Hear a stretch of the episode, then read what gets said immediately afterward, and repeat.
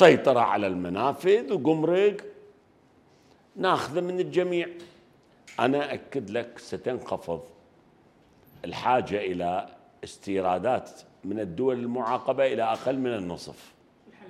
هذا شو يسوي لنا؟ يودينا على ال 1400 1450 يعني نعمة.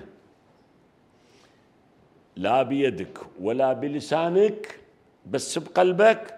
لا أقدر أمنع الدول المعاقبة أو الكيانات المعاقبة ولا أستطيع أمسك القمرق. اذا سيبقى لي شيء. لا أتكلم بال 1320 أي السعر الرسمي أبتعد عنه. وش يصير بالسوق؟ أقبلة. هذا هو الموجود.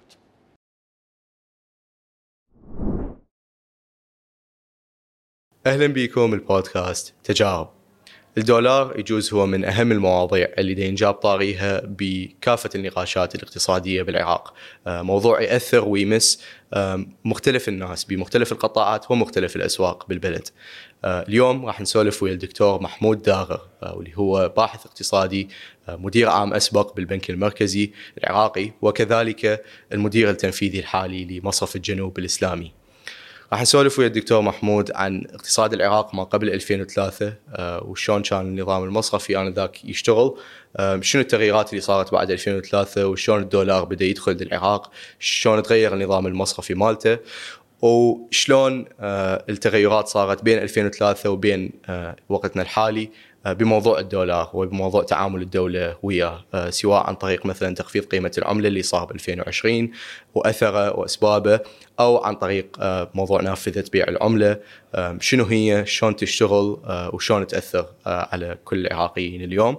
وكذلك موضوع العقوبات اللي صارت على المصارف الأهلية مؤخرا وشنو تبعاتها سواء للفرد العراقي التاجر أو المؤسسات بمختلف أنواعها وأحجامها. نقاش كلش فادني صراحة تعلمت منه هواي شغلات عن اقتصاد العراق، نظام المصرفي والدولار بشكل عام.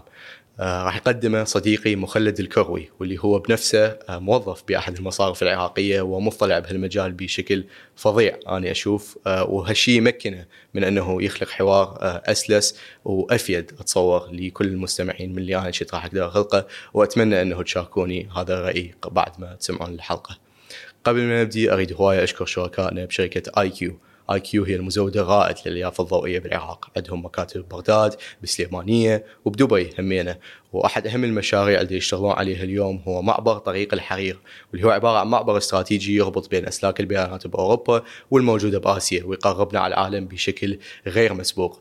كذلك شركائنا هم شركة Qi شركة رائدة بمجال الدفع الإلكتروني بالعراق قدرت تطور من هذا السوق سواء عن إصدارها عن طريق إصدارها لبطاقات مثل ال Qi Card وال Mastercard أو عن طريق توفيرهم لمختلف الخدمات التكنولوجية والمالية لأكثر من 7 مليون زبون عراقي لهم بشكل يومي.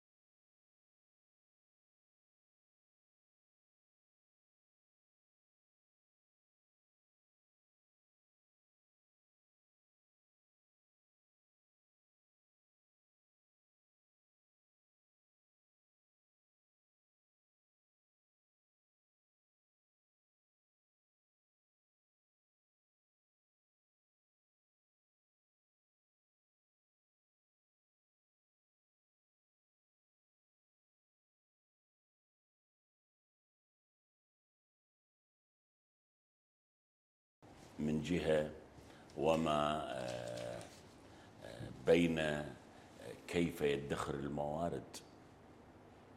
بالحقيقة كانت سنوات نجاح استطاعت الكابينة أن تنجح بتحرير مناطق العراق وبنفس الوقت استوعبت الصدمة ولم تغرق كثيرا في الدين ولم تلجأ حتى إلى تغيير قيمة العملة العراقية. هذا هذه تجربة يجب إعادة دراستها. رغم كل المحنة اللي كانت بال 15 وال 16 وال 17 إلا انه لم تغير قيمة العملة العراقية وبقي النظام الصرف ثابتا بالجانب الرسمي. وكانت القناعة هي أن تغيير قيمة الدينار سوف لن تحل المشكلة. المشكلة في أداء المالي للعراق. أداء المالي بضغط الأنفاق. الأداء المالي بتحسين الإيرادات العامة. الأداء المالي بضبط المنافذ الجمركية. الأداء المالي بتحسين الضريبة أي الإيرادات غير النفطية.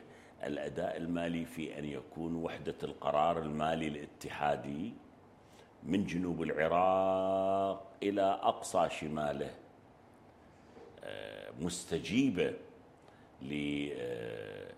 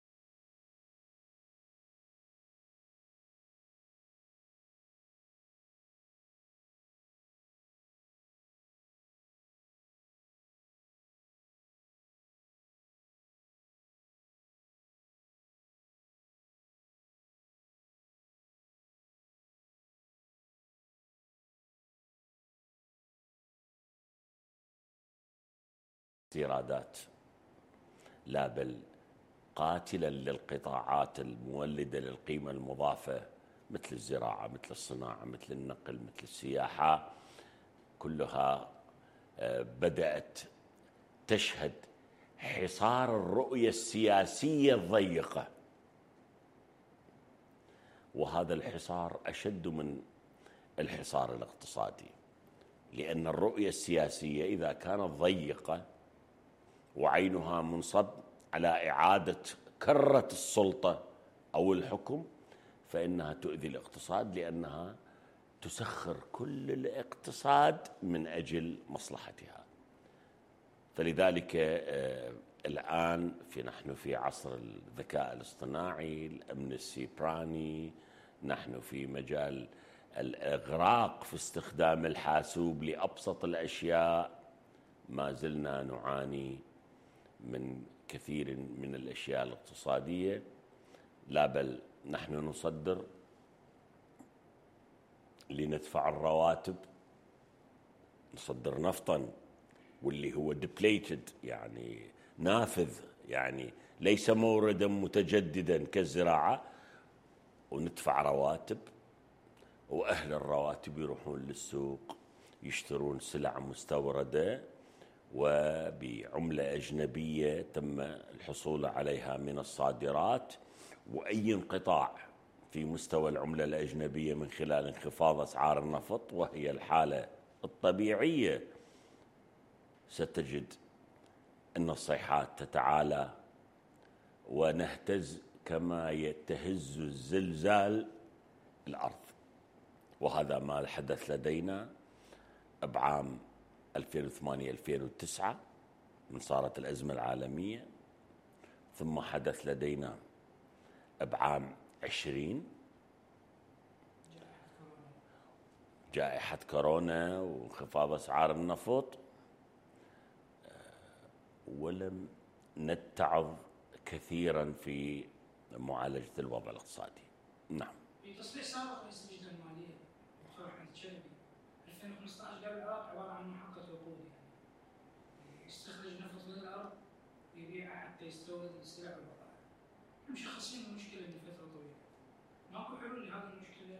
يعني أخذوا إجراءات كافية لتدارك هذا الوضع. إحنا نشوف الوضع يستمر كما هو. أو ربما الأزمة تتوسع. نعم. في يعني من باب رؤيتك أو من باب معرفتك أكو في خطوات جادة باتجاه تقليل هذه الأزمة أو الأزمة لا زالت بنفس الحجم أو ربما كبرت؟ السياسة تقود كل شيء. السياسة تقود كل شيء.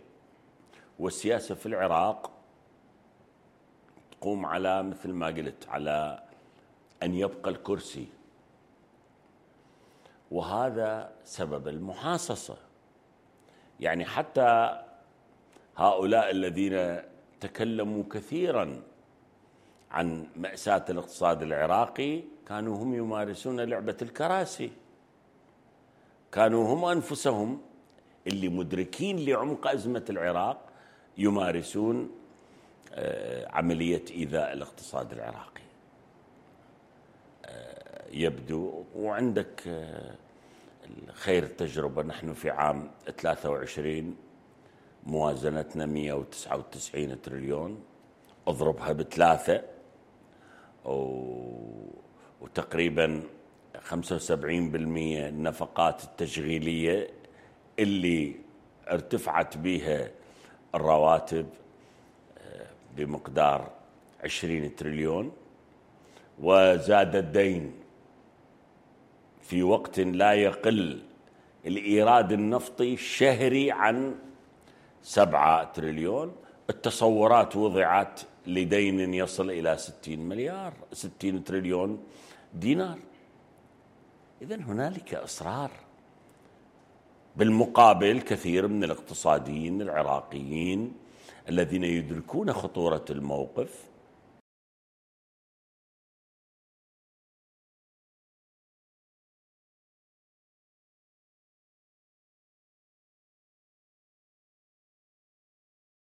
لا سماع إلا لصوت الكرسي.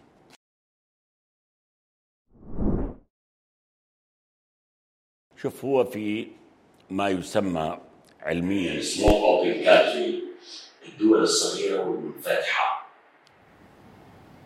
نوع النوع ما عنده مورد ريعي. فيضطر إلى الزراعة والصناعة إلى آخره. وأكو بلد صغير منفتح عنده ريع كبير. مثل العراق وكل دول الخليج. لكن البعض تعلم من تجربته.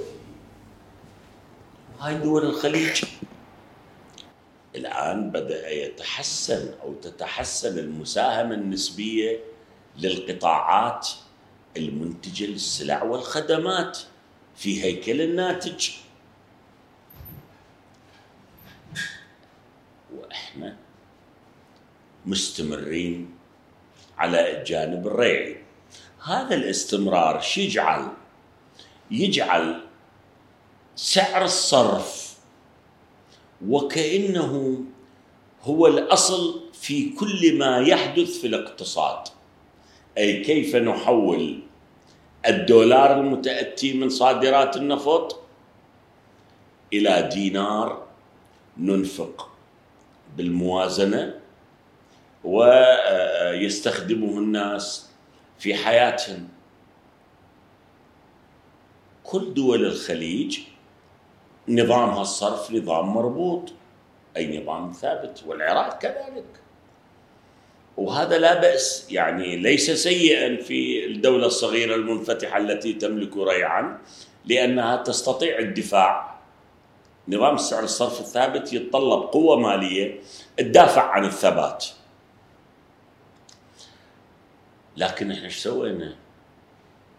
إحنا اجينا بسنة 2020 بشهر 12 و و ولم نقل ولم نقم بإجراءات حقيقية لتخفيض الإنفاق وتشغيل الجمارك والضرائب وزيادة الإيرادات رحنا إلى سعر الصرف. خفضنا من قيمة الدينار العراقي. حتى وزارة المالية طبعا. حتى وزارة المالية تحقق إيرادات بالدينار أكبر من السابق تستطيع به تغطية النفقات اللي هي غير قادرة على تخفيضها. لا بل هي غير قادرة على اللجوء للقواعد العلمية في الضريبة. ابدا. يعني حتى القرارات الضريبية اللي اقترحتها وزارة المالية آنذاك تم رفضها من جزء كبير منها من آه، مجلس النواب. يعني أعطيك آه، بشكل سريع ضريبه الدخل هي ضريبة تفرض على الدخل. تفرض على الأجور تفرض على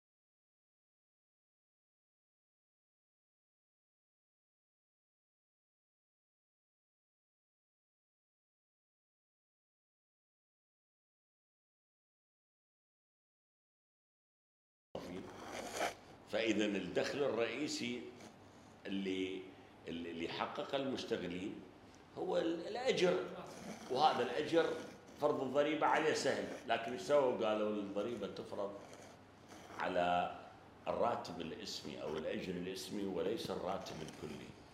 هو هو بطبيعه الحال في شيء رمزي. قانون عندنا يقول يفرض على كافة عناصر الدخل.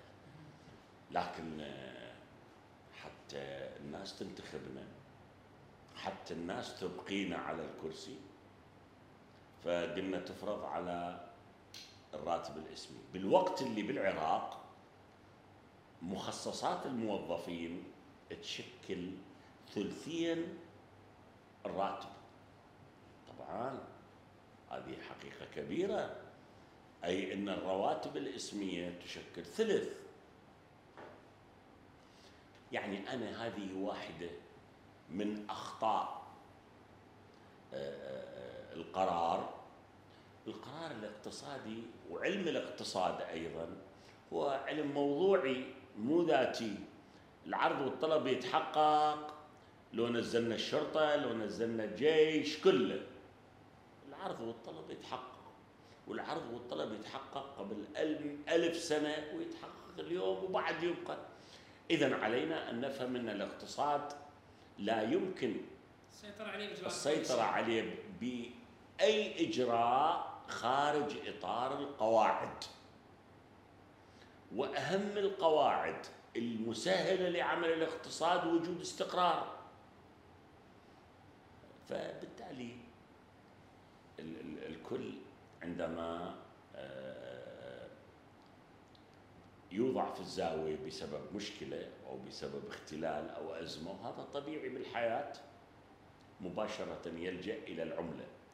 فخربت علاقة الدينار بالدولار مرة أخرى عام 23 برفع قيمة الدينار بدعوى السماح للمواطن بأن يعيش وضعا أفضل.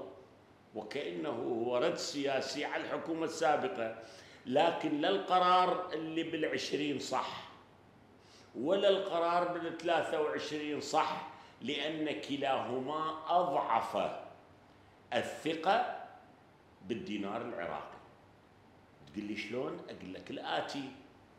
يوم 19 نام المواطن العراقي وخلينا نشوفه مواطن شوية أموره زينة ولديه مبلغ بالدينار وديعة. هاي اللي يقول لك ليش ما يودعون الناس؟ لديه وديعة مقدارها مليار و200 دينار عراقي. يعني قد عنده بالدولار؟ يستطيع الحصول على سلع وخدمات بالدولار مليون دولار. قعد الصبح لقاهن 800 ألف لك بعمل بعد ما اريد دينار دولار اضمن لي طيب اذا تغيرت المراكز المالية. إجينا ب 23 ساعة 12 الظهر أو 1 الظهر. واحد رسميا مو سوقيا. إحنا يا ريت نأثر بالسوق إحنا نأثر بالجانب الرسمي. آه أيضا آه لديه 800 ألف صار المليون. فأيضا تغيرت المراكز المالية. إذا الثقة بالدينار لابد أن تتصدع وهذا أمر طبيعي. ويا ريت اللي خفضوا قيمة العملة أو اللي رفعوا قيمة العملة يقدمون البحوث والدراسات اللي على ضوءها اتخذ القرار. اللي تبين لنا حساسية الفرض في جانبها المالي. تبين لنا مرونة استجابة الدينار للتغيرات في قيمة العملة. الطلب على الدولار بالعراق منخفض المرونة. بالتالي محاولة تسييسه آه، لا ينتج منها خيرا. لذلك إحنا من السبعة عشر وحتى العشرين شهدنا استقرارا في السوق. بالسوق النقدية. رغم الأزمة اللي كانت رغم الأزمة. بالعشرين ابتدأت الأزمة تزداد. هامش السوق عن الرسمي يزداد. وتغير إلى أن صدروا بشهر 12 القرار. وظلت دائما أكو فجوة يستفيد منها المضاربون. جينا بعد بناء أو وضع المنصة. وهاي حديث أكيد راح نتحدث عنه. وإذا بينهم الفجوة موجودة ورفعوا قيمة الدينار. وجدنا البعض يؤيد ذلك. لكن الفجوة ازدادت أو في الأقل استمرت لأسباب موضوعية. فيما بعد إذا أردت نبينها هذا يبين أن العلاقة بين الدولار والدينار في الاقتصاد العراقي اللي يضمنها منه نظام سعر الصرف. النظام اللي إحنا متبنينه هو نظام سعر الصرف الثابت. اسمه الثابت اسمه المربوط. وبالتالي إحنا لماذا نغير كل يوم هذا الربط؟ ونهز الثبات لمصالح أنا باعتقادي ما متعلقة كثيرا بالجانب المالي أو النقدي قدر تعلقها برؤية أخرى خارج إطار العمل الجاد في الجانب السياسة النقدية وإحنا قاعد نحصد النتائج. طيب دكتور أنا أفهم من كلام حضرتك إنه إحنا يعني بهذه الحالة المفروض نوجه التساؤل أو الاستفسار أو اللوم وزارة المالية قبل البنك. لا شك أن ال- الاقتصاد الريعي آه، تبرز به ما يسمى بملامح الهيمنة المالية لأن من يملك الدولار هو اللي يحصل على العائدات يعني لا وزارة النفط ولا البنك المركزي هو مالك للعائدات اللي يملك العائدات وزارة المالية أو إدارة السلطة التنفيذية. لأن وزارة المالية هي ذراع السلطة التنفيذية الاقتصادي. فبالتالي آه، آه، دائما وزارة المالية وإصلاحاتها وعملها وأدائها يتركز. أما بالعراق فهو يعني بطريقة آه، مغالية في كل شيء. يعني وزارة المالية هي التي تدفع رواتب ملايين العراقيين بشكل مركزي. وزارة المالية هي التي تضع قوانين الضرائب. وزارة المالية هي التي تسيطر على المنافذ عبر دائرة الجمارك. وزارة المالية تكاد تكون هي مصدر حياة العراق بالتالي أكيد عليها واجب كبير وثقل كبير خاصة من الجانب السياسي. البنك المركزي مهم لكن ال ال ال ال ال الضغط عليه أقل من وزارة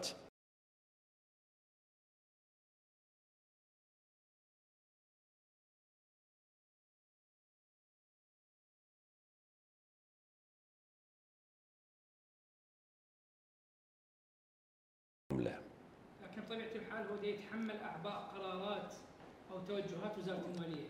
هو قاعدة هو السياستين المالية والنقدية عندما تسيران بتنسيق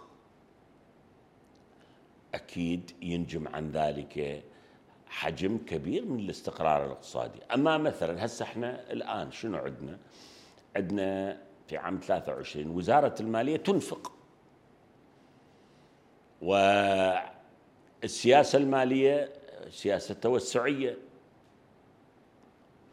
البنك المركزي الآن يواجه مخاطر زيادة الكتلة النقدية عندنا فقط الإصدار النقدي أكثر من 100 تريليون وتضاعف خلال آخر ثلاث أو خمس سنوات. من سنة العشرين وإلى اليوم من انتقل من خمسين تريليون إلى مية وشوية تريليون. فالآن البنك المركزي العراقي كيف يستطيع بسياسة انكماشية سحب السيولة لغرض السيطرة على التضخم؟ اثنين لتمويل نفقات وزارة المالية. وزارة المالية لديها حساب بالدولار. لكنها تنفق بالدينار فهي تبيع الدولار للبنك المركزي والبنك المركزي يبيع لها الدينار. فعندما تنفق كثيرا عندما تنفق بتوسع هائل يعني الحمد لله الموازنة أقرت بشهر سبعة وعلى ما طلعت التعليمات شهر ثمانية وتبدي بشهر تسعة باقية من السنة ثلاثة أشهر أربعة أشهر لأن لو من بداية السنة. إحنا ما كنا مستعدين. باعتقادي السلطة النقدية غير مستعدة لأن تواجه نفقات شهرية بمقدار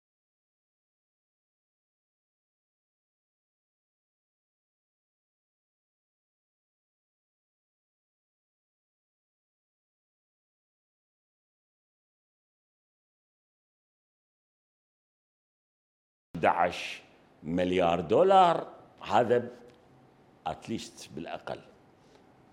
الآن باعتقادي راح تمشي السنة بس هل حسب ما يذكر إن العامي 24 و25 هم نسخة من السقف الإنفاقي لعام 23 وحسب ما اقرهم هاي موازنة الثلاث سنوات أعتقد راح نواجه. فأنت شوف سياسة مالية توسعية سياسة نقدية انكماشية. ف ما هو ليش أقول لك هذا اللي هو الموضوع اللي قد يؤذي الاقتصاد العراقي؟ اللي آه، من الصعب مواجهته. يعني أنا كنت أعتقد أنه الموازنة ستبنى آه، على آه، قيد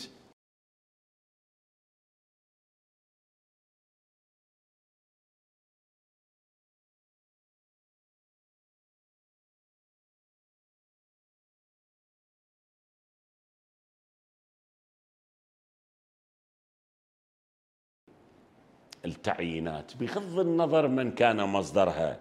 مصدرها الحكومة السابقة أنا أقدر أصدى له. أقول ما عين حتى لو الحكومة السابقة أعطت وعود أكرر بالوقت اللي السياسة بها هواي مرونة. الجانب الاقتصاد ما بيه مرونة. بيه قواعد. تخرق القواعد تتلقى النتائج. طبعا دكتور أنا كان بمخيلتي عاد هواي اسئله بس الكلام وياك خلى الأسئلة كلها تروح تجي نعم. أسئلة جديدة يعني. نعم. بما إنه إحنا خضنا بموضوع السياسة النقدية ممكن يعني أعرف رايتك عن السياسة النقدية بالعراق مستقبل الدينار ولا هو السؤال ربما يعني خلينا نقول سابق لاوانه بالحلقة. بس بما إنه إحنا بدات سياق الكلام يعني أعرف رايتك عن السياسة النقدية مستقبل الدينار العراقي قوة الدينار. يعني يا ريت توضح لنا إياها. خلال دقائق حتى نعم. توصل بطريقة بسيطة يا أما تطمن الناس أو تنبه الناس لهذا الموضوع اللي هم غافلين عنه. يعني هواي نسمع ناس مثلا خلينا نقول يعني عندهم رأي أعتقد أنا وربما يعني 100% أنت تختلف وياه يقول ليش ما يدفعوا الرواتب بالدولار أو أو فالناس يعني خايفة من موضوع السياسة النقدية وموضوع الدينار. نحب نسمع رؤيتك بهذا الموضوع أو رأيك بهذا الجانب. أنا بينت أهمية سعر الصرف وبينت هذه الحوارية اللي ثلمت ما بين الدينار والدولار بقرارين. كانوا مجانبين للصواب ولم يستندوا إلى أسس علمية كما أعتقد وتسببوا في تحطيم الثقة بالدينار. طيب ماذا يحدث الآن؟ العراق كل إيرادات النفطية أو معظمها وهي أصبحت كبيرة بسبب ارتفاع أسعار النفط استمرارها ب 22 21 22 23 فبالتالي الاحتياطيات زادت. إذا القوة المالية عالية للعراق. لكن خلينا نجي للقوة الاقتصادية وإدارة الموارد. العراق مو مشكلته يعني نقص الموارد مشكلته إدارة الموارد. خلي نجي. هذه العلاقة بالاستيرادات. العراق منذ عام 2004 ولغاية 2022 تقريبا حتى نهاية شهر 11 بداية 12 كان لديه نظام لغرض تمويل التجارة. عبر المصارف والبنك المركزي واستيراد كان نظام مرن بمرونة كان نظام مرن وكان يسمح بحدوث خروقات. يعني هذا النظام كان هو السائد. فلذلك أي طلب بالسوق أحيانا حتى إلى حد ما غير شرعي ومن دول أو كيانات معاقبة كان من الممكن تغطيته. آه، كان ممكن مو رسميا كان من الممكن لأن بالسوق تنباع الحوالات. هي ليس طريقة خطأ لكن التداخل مع دول جوار بها مشاكل وعليها سانكشن عقوبات كان يمولها فكان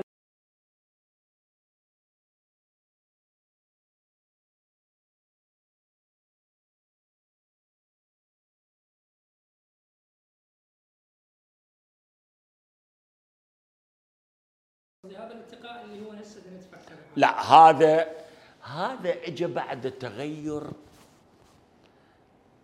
طبيعة تمويل الاستيرادات. وهي ما يمكن تسميته اختصاره بإجراءات المنصة. طبعا إحنا ارتكبنا خطأ فني في في تأخير آه، الاستعدادات للمنصة.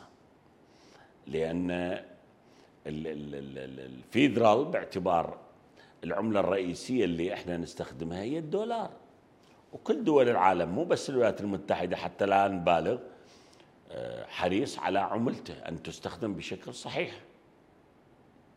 ما له علاقة بالعملة الأخرى لكن عملته يجب أن تستخدمها صحيح. ودولة تصدر النفط والنفط يسعر بيمن بالدولار إضافة إلى مزايا أخرى يتيحها وجود احتياطياتنا في معظمها وليست جميعها في معظمها بالفيدرال بسبب الحماية. اذا آه، هذا صاحب العملة هو لم ينكر علينا ملكية العملة والدولارات لكنه قال إن هنالك أن أن الطريقة الجديدة هي عبر منصة. هذه المنصة يرافقها حجم من التدقيق المسبق البري اوديت آه، آه، قبل التنفيذ. يعني سابقا إحنا ندقق كنا بالعراق وحالنا حال كثير من دول العالم. إذا لم نقل جميعها يتم التدقيق بعد التنفيذ. الآن لا يتم التدقيق قبل التنفيذ. بس كان يصير أكو تغاضي أو أنا أحس هذا التغاضي آه، يتبع الأشخاص اللي يعملون بالمحيط. لكن التعليمات أيضا كانت حاسمة. كان أكو تعليمات لكن العفو تطبيق صار مثل هذه الأيام ما موجود. ومن قال إن الآن منو البعض ما يحاول أنه إيه، لا يطبق التعليمات وراح أجي لك. فبدينا بقضية المنصة. المنصة وتحسين منظومة ال SWIFT عبر أنماط جديدة بال SWIFT. وهاي قضية مو فنية كما اعتقد البعض إنها قضية اقتصادية.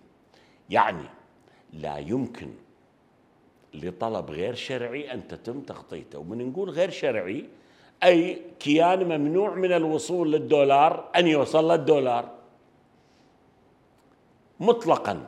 أو تعامل مشبوه المهم الدولار شوف أنا بس خل يعني هاي نوباتي تجارة العراق الآن وقبل سنة وقبل خمس سنوات لم تختلف في حجمها.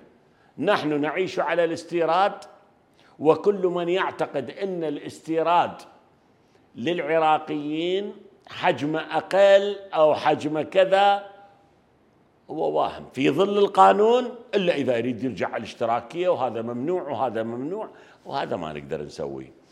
الاستيراد لم يختلف. إذا حاجتنا لحجم كبير من الدولارات لتمويل الاستيرادات قائم. لكن طبيعة التمويل الاستيراد هو الذي تغير.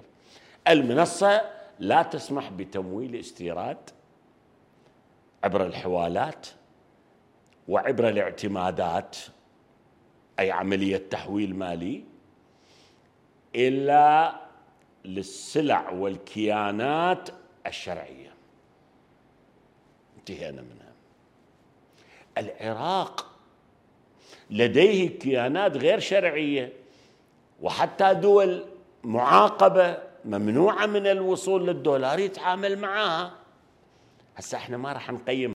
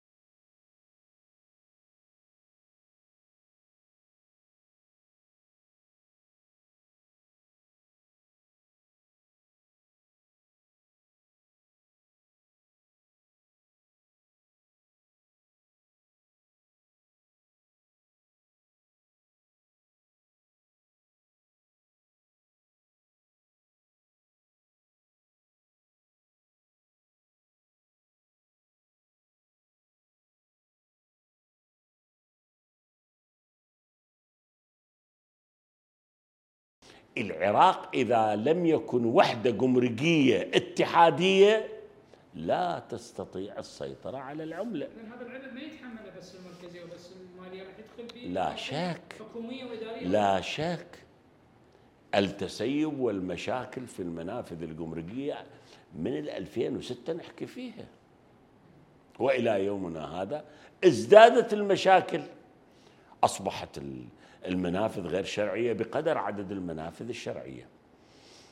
اذا اخترق القانون في في ال- الكاش وأصبح الكاش يرتفع بشكل كبير مسببا الفجوة. بسبب الطلب العالي والعرض القليل اذا أصبح مستوى العرض اللي يقوم به البنك المركزي غير قادر على تغطية الطلب الشرعي والطلب المعاقب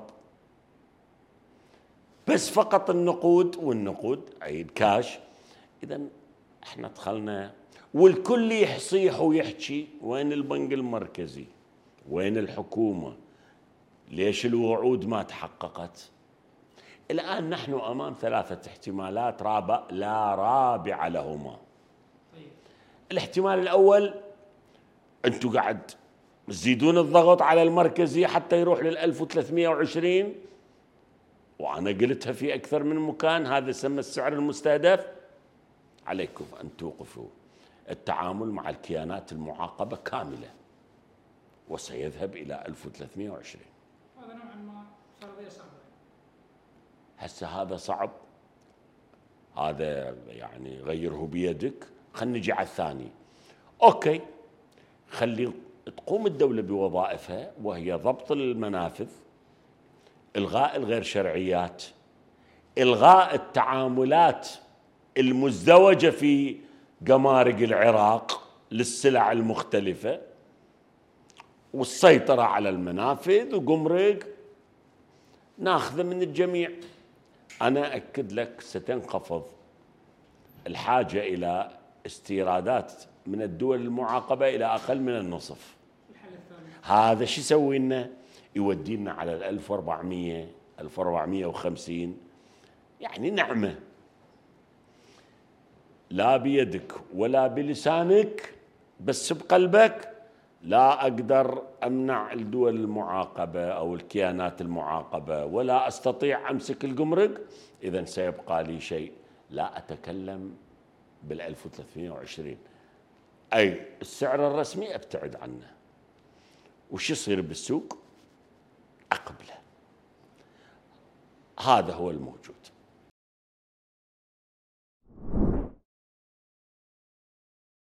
الحل الثالث حل أضعف الإيمان. يتطلب عدم الكلام كثيرا على إنهاء الفجوة بالسوق. خلي آه، آه، سعر سعر الصرف أو قيمة الدينار كما هي في السوق. نحكي بالامتثال. أنا قبل ما نحكي الامتثال عندي استفسار. أنا طبعا حاب أسأل عن الامتثال والرياض بس إذا وقفوا نافذه البيع النقدي اللي مو على الحوالات اللي هو الكاش هل راح يتأثر الشارع سلبا أم ايجابا؟ شوف ال- ال- ال- المصالح الناس بالعراق والتجارة غير منظمة. كثير من التجار تجدهم موظفين وهذا ما لا يسمح به قانون انضباط الدولة. كثير من التجار لا يريد الذهاب هم خ- متخوفين من انه الإجراءات البنك المركزي أكو فرق بين التخوف وبين المواطن يقوم بواجبه. التاجر قاعد يجيب بضاعة ويحط كل التكاليف على البضاعة. فلماذا لا يدفع التك... يدفع الضريبة؟ طبعا هي دعوات الضريبة مؤذية والضريبة إلى آخره. نعم هي مؤذية. هم ندعو الدولة إلى أن ترتب الضريبة. يعني مثلا لماذا الذهب لا يدخل عبر ال- ال- ال- الحدود والموانئ؟ الحكومة المركزية يروح بمكان آخر ويتم ترسيمه وإلى آخره. لماذا الموبايلات لا تدخل عبر حدودنا؟ ونرتب أمورها. ليش مو السجاير؟ يعني عندما تسأل مدير ال- أو ال- ال- الهيئة الجمركية إيش قد إيراداتك من السجاير تقول لك صفر. 95 أو 97% من استيراد السكر بالعراق شرعي المهم هذه كلها تحتاج إلى فلوس. وبالحوالات والاعتماد ما ترهم. مثل ما قلنا المنصة بعد ما تقبل. اذا أصبح كل هالأمور أنا باعتقادي الحل الثالث إذا إحنا ما بينا نمسك الحدود وما بينا نسوي جدار قمرقي وما بينا نتوقف على التاتش بالكيانات المعاقبة آه، خلينا آه، الحوالات والاعتمادات سواء بالدولار أو باليوان أو بال آه، باليورو أو بالأوروبية الهندية قريبا خلينا نمتثل ويكون عملنا امتثال قوي. ونبدي نقلل الضخ بجهد حكومي وصبر. الجهد الحكومي يتركز هاي السلع الأربعة اللي قلت لك إياها. إذا تم حل يقل الضغط هذني مليارات الدولارات تحتاج. فهذني يقل الضغط. نحاول ويا حكومة كردستان توحيد الجدار الجمركي والتنسيق بالمنافذ. وبالتالي لأن هم من مصلحتهم وإحنا من مصلحتنا ذلك. فهذا هو الحل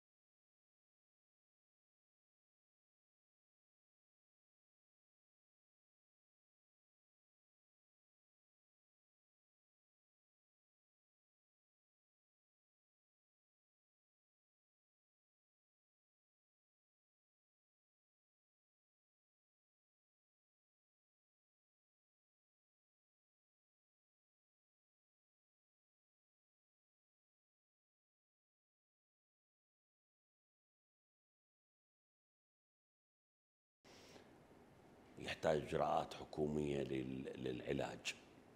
فهي ليست جديدة بالعراق. هي وتوقفت. لم تتوقف.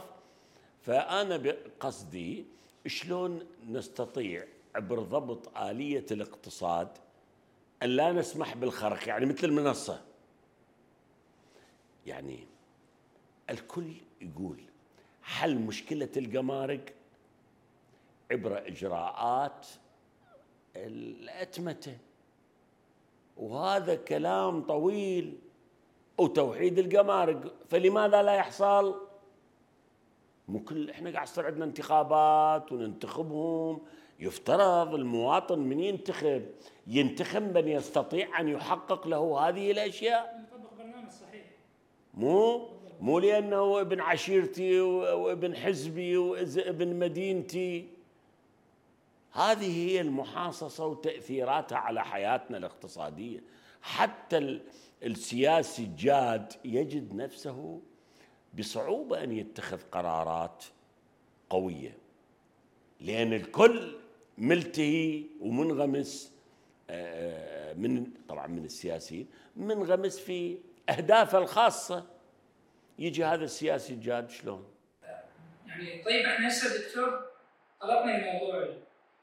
السياسة الماليه البنك المركزي ووزاره الماليه والجمارك شوف انه مثلا دائره تسجيل الشركات لها دور تتابع انشطه الشركات تراقبها تحددها تسهل الضوابط تسهل عمليه التسجيل هاي همين مشكله قضيه تسجيل الشركات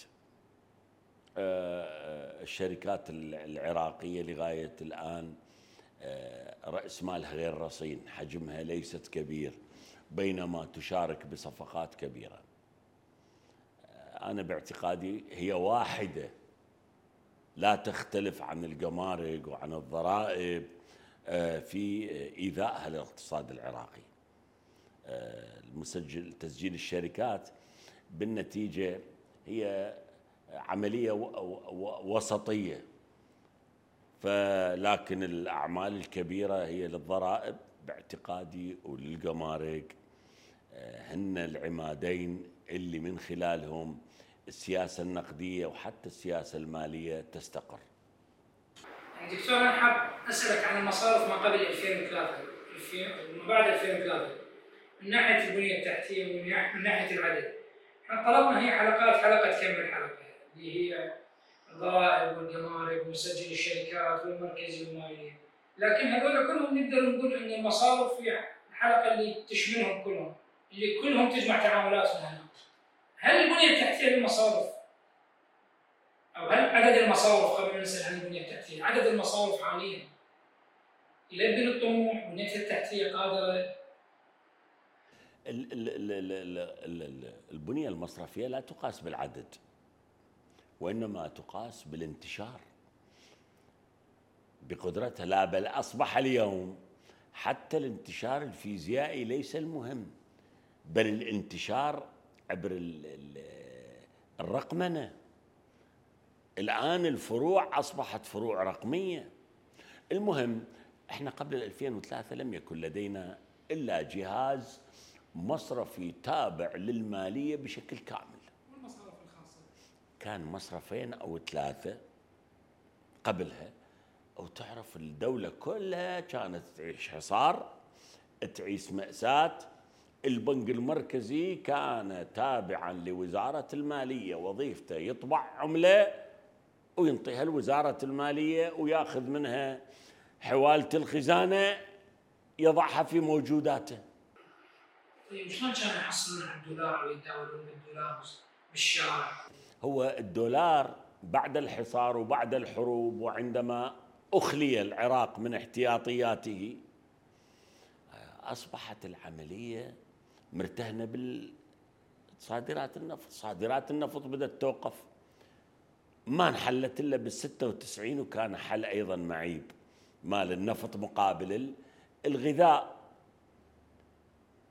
فايضا أصبح الطلب على الدولار الجهاز المصرفي كان معاقبا. وعندنا مصرفين مصرف الرافدين ومصرف الرشيد. المصارف التخصصية كلها وقفت. وهاي عبارة عن خزنات آنذاك. خزنة الحكومة تحط بها فلوس يوزعون رواتب. أنا أحكي بالتسعينات عندما أوقفت الاعتمادات والحوالات وأصبح الوصول للعالم صعب. بعد 2003 آه، أنشئ مصرف حكومي اللي هو التي بي اي وبنظام خاص حتى نستطيع الاستيراد للدولة وتلبية المتطلبات. وبدت عملية التوسع بالقطاع الخاص. آه، العراق آه، جديد عليه هذا الحجم من القطاع الخاص المصرفي. وما زال كذلك يعني أنا أشوف كثيرين يتكلمون على المصارف الخاصة ومشاكلها ونعم بها مشاكل بها إخفاقات. لكنهم نسوا ان ما تستحوذ عليه المصارف الخاصة. من الودائع لا يزيد على 16% والبقية الودائع 84 لدى وين؟ بالحكومية. عدة ثلاث مصارف خاصة مصرف الرافدين. طيب وهذا بتوجيه مركزي بفعل موجه. طيب الأصول المصرفية عشرة عند القطاع الخاص. وتسعين. عند الحكومة. بينما رأس مال القطاع الخاص أضعاف أضعاف رأس مال المصارف العامة. يعني مصرف مثل الرافدين تلاقي رأس ماله 130 مليار وهو ب 30 تريليون. والرشيد وين أكو كفاية لرأس المال؟ فقصدي الناس والدولة أنا باعتقادي إذا تريد أن تصلح وتريد تتدخل تتدخل كثيرا في المصارف الحكومية. اللي هي مصارف قاعد تمنحها الحكومة أو الدولة صفة المحتكر. تتأثر على عمل باقي المصارف من ناحية الفوائد والأرباح صفة المحتكر ومن نقول صفة المحتكر أي أن المحتكر قادر أن يحدد الفائدة اللي يريدها وحجم ال- ال- القرض اللي يريده ويشتغل وينافس الآخرين لأن ذولاك يعيشون ليس باحتكار. هذولا مصارف عندهم رأس مال كبير يعني بالعراق مو بالعالم 250 مليار.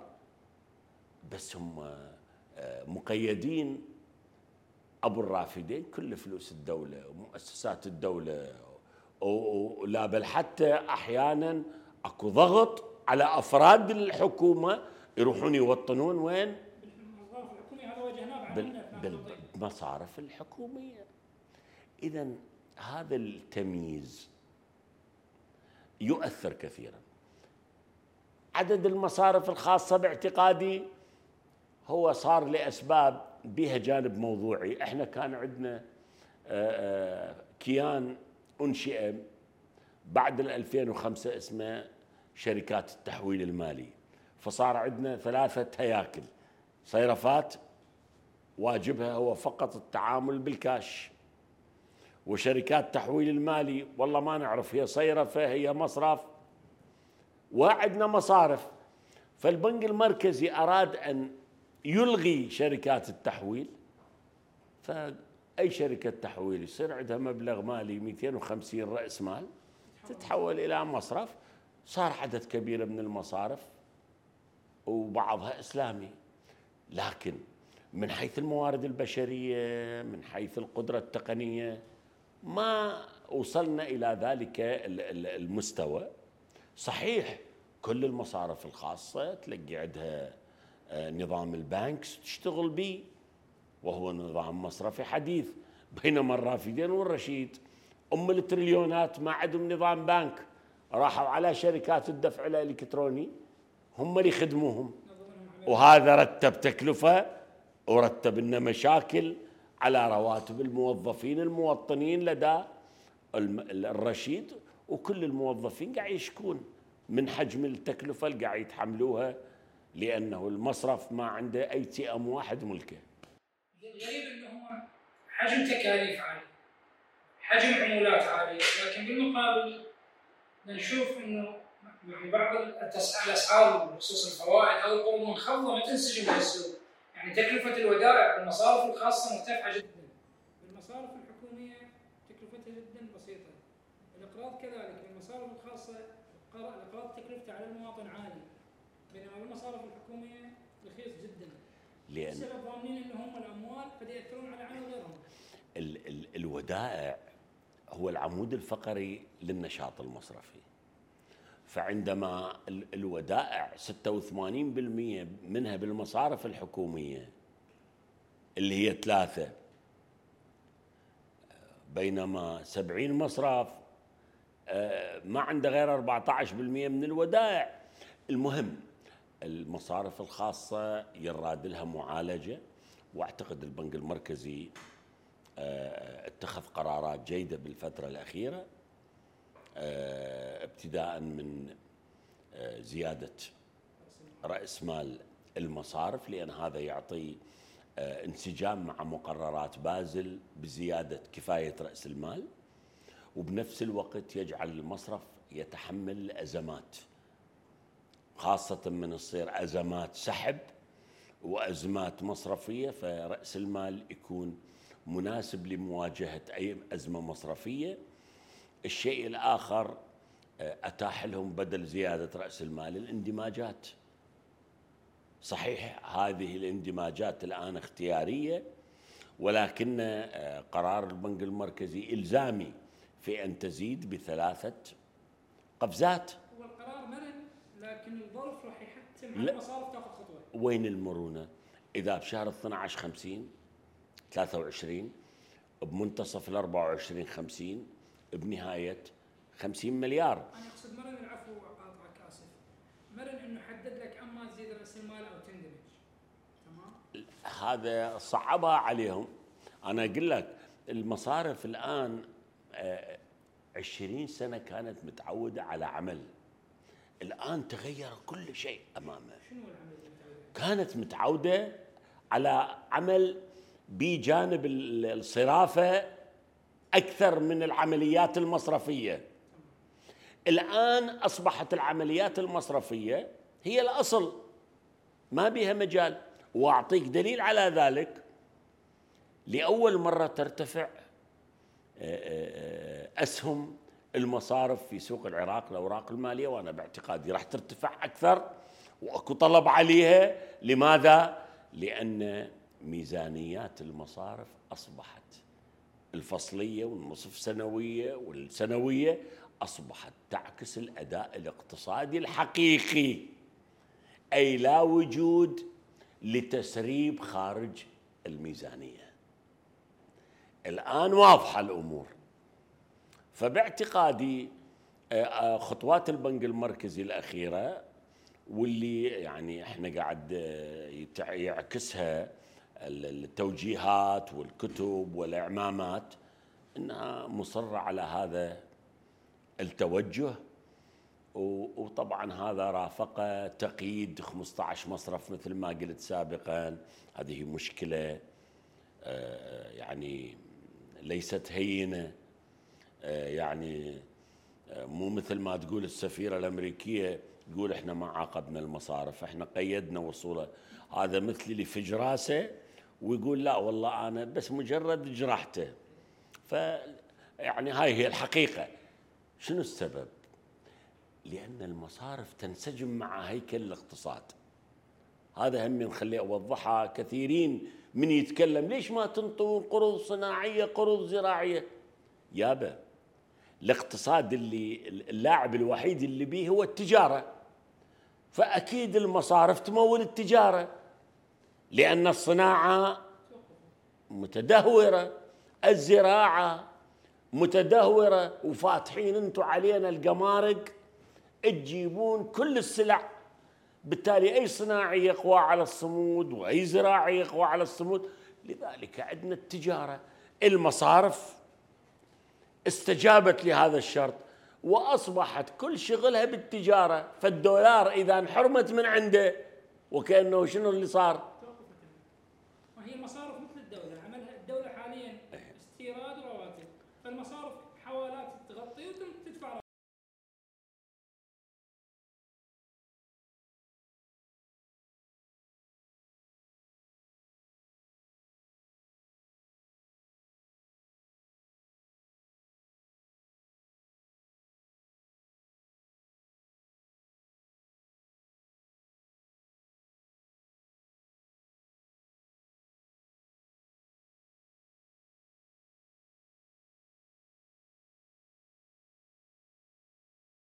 يعني على الاقل بعمري وأنا عمري يعني الآن آه، تجاوزت العقد السادس فتمام لكن ما شهدت ولا حكومة عراقية أوفت بالعقد هذا الاجتماعي الأدبي بين الشعب وبينها بأنه يا الثروة النفطية ديروها بشكل عاقل بشكل صحيح لا.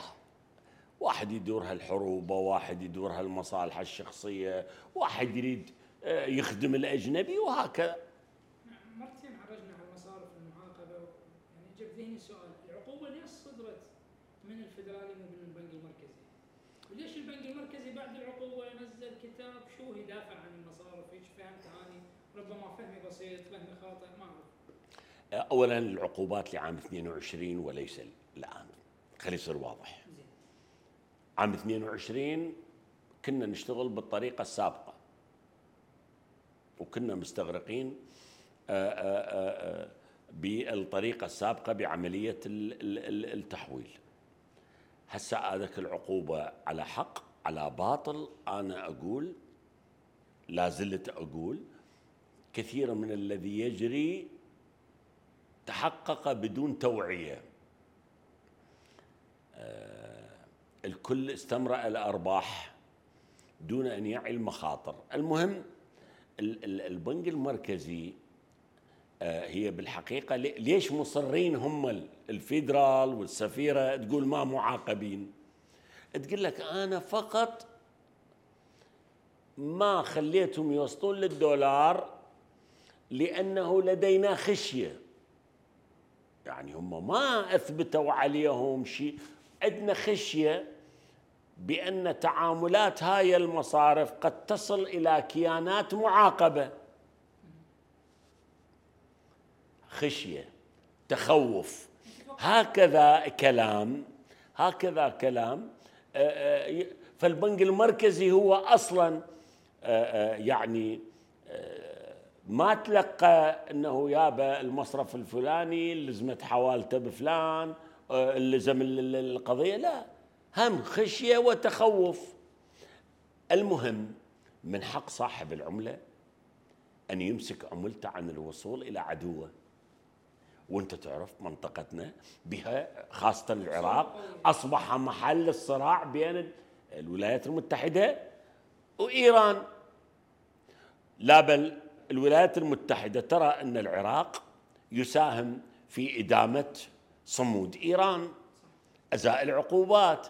هسه هاي القضية ما تخص العراق ويفترض العراقيين آآ آآ يعني إيران دولة كبيرة أو دولة آه، آه، بها موارد كبيرة آه، هي تستطيع أن تحل مشاكلها. ليش إحنا إحنا ما أعتقد العراق يريد يحل مشاكله ولا هو قادر يحل مشاكله لكن حظنا العاثر جعلنا بين المطرقة والسندان. شلون نقلل من أثر المطرقة وشلون نقلل من قوة السندان؟ يفترض أن نكون مغلبين لمصالح الأكثر من 40 مليون عراقي ولا تأخذنا بالحق لومة لائم العراقيين انتقلوا من حروب وحصارات إلى مشاكل أخرى فما يستحقون أنه حتى نفكر لحظة خارج مصالحهم. شنو يفيد مصلحة العراقي الاقتصادية؟ فقط أذهب إليه. حتى ولو كلفني ذلك خسارة موقفي السياسي وخسارة حزب يميل إلى فلان ويميل إلى فلان. لا ناقة ولا جمل. نعم. طيب هذا القرار التقييد ل 14 مصارف هل شكل عبء على المصارف الثانية؟ على الرغم إن هذا 14 مصارف العفو يعني حجم تعاملاتها بسيط بس أنا اشوفه شكل عبء من ناحيتين الناحية الأولى معظم الزبائن توجه على المصارف الغير معاقبة بدأ ينظر لها نظرة ثانية. الناحية الثانية شوي هز صورة الثقة البسيطة الموجودة بالقطاع المصرفي الخاص بالتحديد. هسه هو هز الثقة هي مهزوزة اضاف لها آه، عمق لكن هي الأزمة هاي اللي من صارت المنصة إلى اليوم فرزت شيء إن عدد المصارف التي تستطيع الاستجابة لمتطلبات التحويل هي معدودة على عدد الأصابع أو أقل. من حيث القواعد خلينا نقول التقنية من البنية التحتية من حيث الموارد البشرية من حيث المراسلين. من لديه مراسل أو عدة مراسلين استطاع أن يستجيب لهذه الأزمة ويستحوذ على حصة سوقية أكبر. اللي ما عنده مراسلين لغاية الآن هو متوقف عن اقتناص الفرص وينتظر البنك المركزي يساعده. فهاي الأزمة كشفت عن حقائق. وأنا باعتقادي البنك المركزي أيضا والمصارف نفسها عرفت كيف إن هذه الأزمة كشفت الغطاء عن الكثير من الكيانات اللي هي ما تستطيع مجاراة العمل المصرفي وخاصة في جانب الحوالات والاعتمادات. بشكل صحيح ويراجع البيانات المالية. يجد مجموعة مصارف قاعد تتنافس بيناتها. تنافس بين ست أو سبع مصارف آه هذا يعني موجود. وبناء عليه باعتقادي البنك المركزي قاعد ياخذ خطوات. يعني هذا يوضح لنا إنه الحاجة للمصارف الحاجة للمصارف حاجة بال network بال expansion بالفروع بالإنفراستراكشر الحاجة مو بالعدد. لا شك لا شك لا شك هذا احكي طيب فرضا أنا اليوم اريد افتح مصرف شنو تنصحني؟ هل لديك القوة المالية والتقنية والبشرية لكي تقدم على هذا الخيار الصعب؟ المصرف حتى تنشأ وتحصل موافقاته بتكلفة عالية تقدر خاصة هسه بعد ما صار رأس المال 400 أنا لا أشجع الآن على إنشاء مصارف بل تقوية ما موجود من مصارف متصدية للأزمة وإخراج المصارف المعاقبة من أزمتها. هذا أيضا يجب أن يكون هدف لأن هذا كيانات اكتسبت الشرعية. إذا شلون إحنا ندعمها أو شلون السياسة النقدية تستطيع إنقاذها؟ هذا هم مطلوب. أما الجديد والله ما ما أيد. على الأقل لحين ما تنفرج هاي الأزمة. شلون نحمي المصارف المحلية من المصارف الأجنبية اللي تدخل بالبلد؟ يعني إذا نشوف مصارف أجنبية برأس مال عالي بقدرة عالية بتجربة عالية بدها تدخل وتهيمن وتستحوذ على حصه كبيرة من السوق. بينما المصارف المحلية بدها تناضل حتى تستمر. مو تناضل يعني من باب إنه هي تواجه مشاكل بس إنه ما ما عندها هذيك المرونة اللي موجودة عند المصارف الأجنبية القدره خسر محددين. من هي المصارف الأجنبية اللي دخلت للعراق واللي إحنا ما نريد نذكر أسماء. لا مو أنت قصدي ماكو مصرف أجنبي. أكو مصارف عراقية بها رأس مال أجنبي. وهاي ظاهرة جيدة أنا مو ضدها. ولو ما هذا هاي منو كان يمشينا الاعتمادات والحوالات؟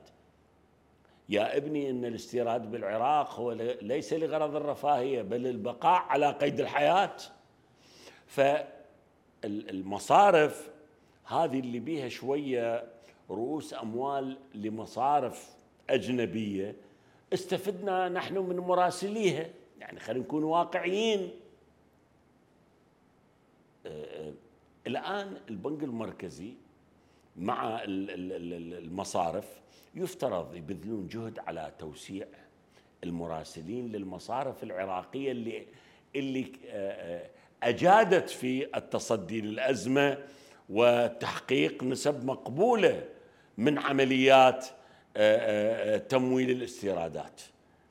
يعني ومعرفة إن يعني هذا أعطتنا خبرة إنه ليس العبرة بالعدد. بل العبرة بالتأثير وقوة راس المال. زين أنا اليوم صرت وزير في وزارة معينة شنو تنصحني حتى أتعامل المصارف؟ أو شلون راح أتعامل المصارف؟ أهم شيء أنا أقول بالحكومة عليها أن تدعم القطاع الخاص ومنه القطاع الخاص المصرفي وهي تستطيع أن تدعمه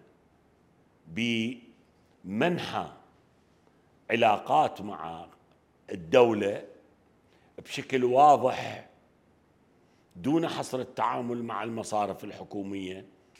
وسترى أن يوجد أنه يوجد لدينا مصارف قادرة آه، على حمل الثقل والعمل. لكن عندما أحرمها من الودائع بحجة أكو مصارف حكومية من أعطي ميز تفضيلية تحول المصارف الحكومية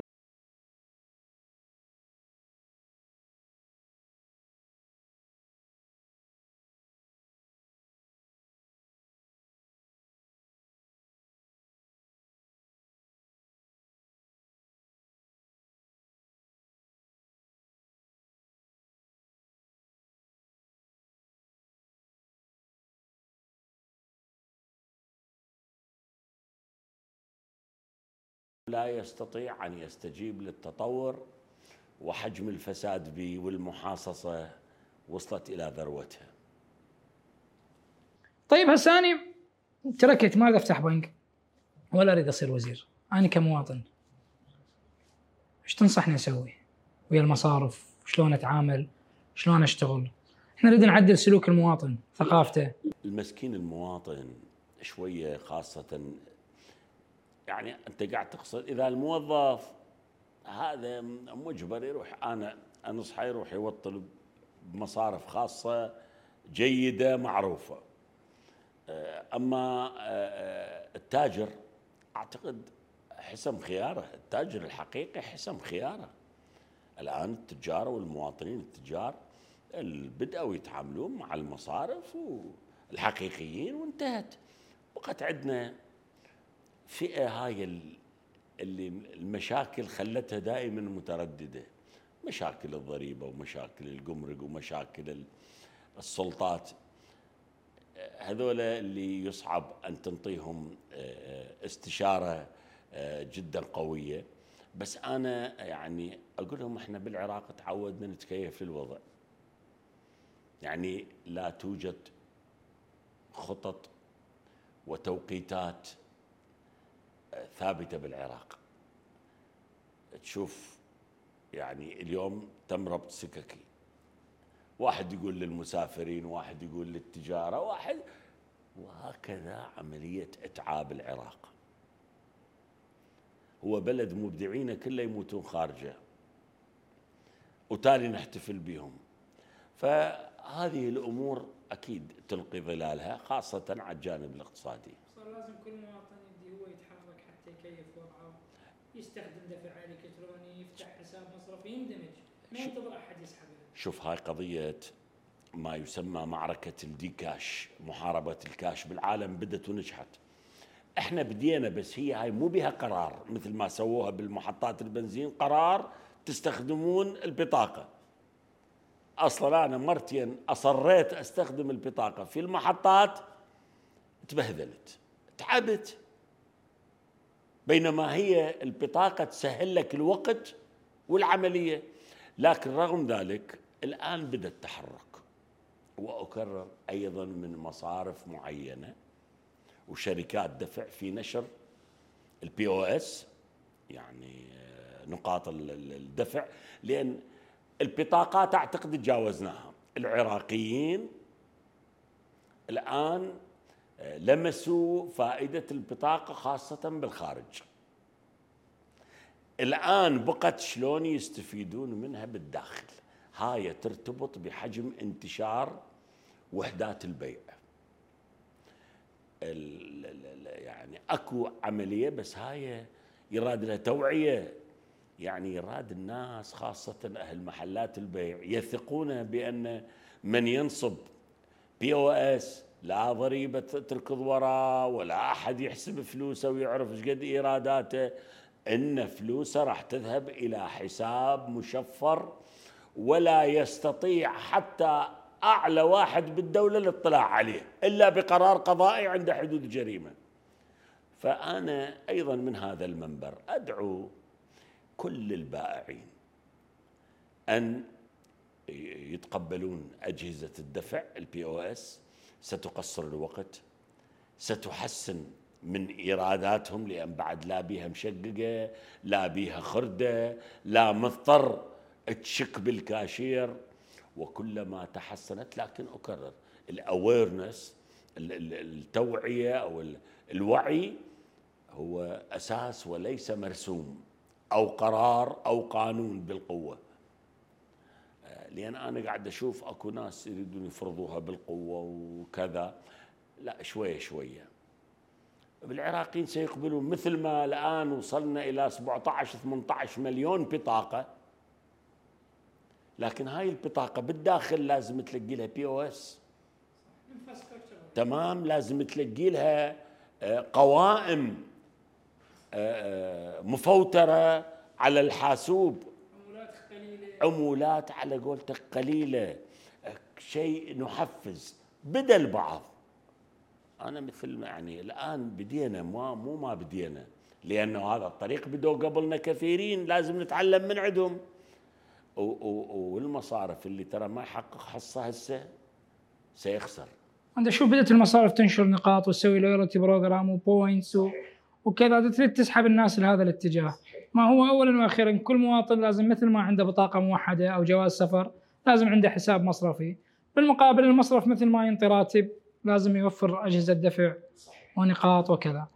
إحنا نشكرك على هذه الحلقة. إذا عندك كلمة أخيرة تحب يعني توجهها إن توجهها للناس نتشرف. ونشكرك أكثر من مرة على كم المعلومات الرائع وعلى حضورك وإفادتنا بهذا الكلام الرائع. وجدا ممنون أنا أشكر هذا المجموعة الشابة الرائعة اللي دائما أنا أثق فيها وأثق أنها ستحقق شيء للعراق بلا مجاملة.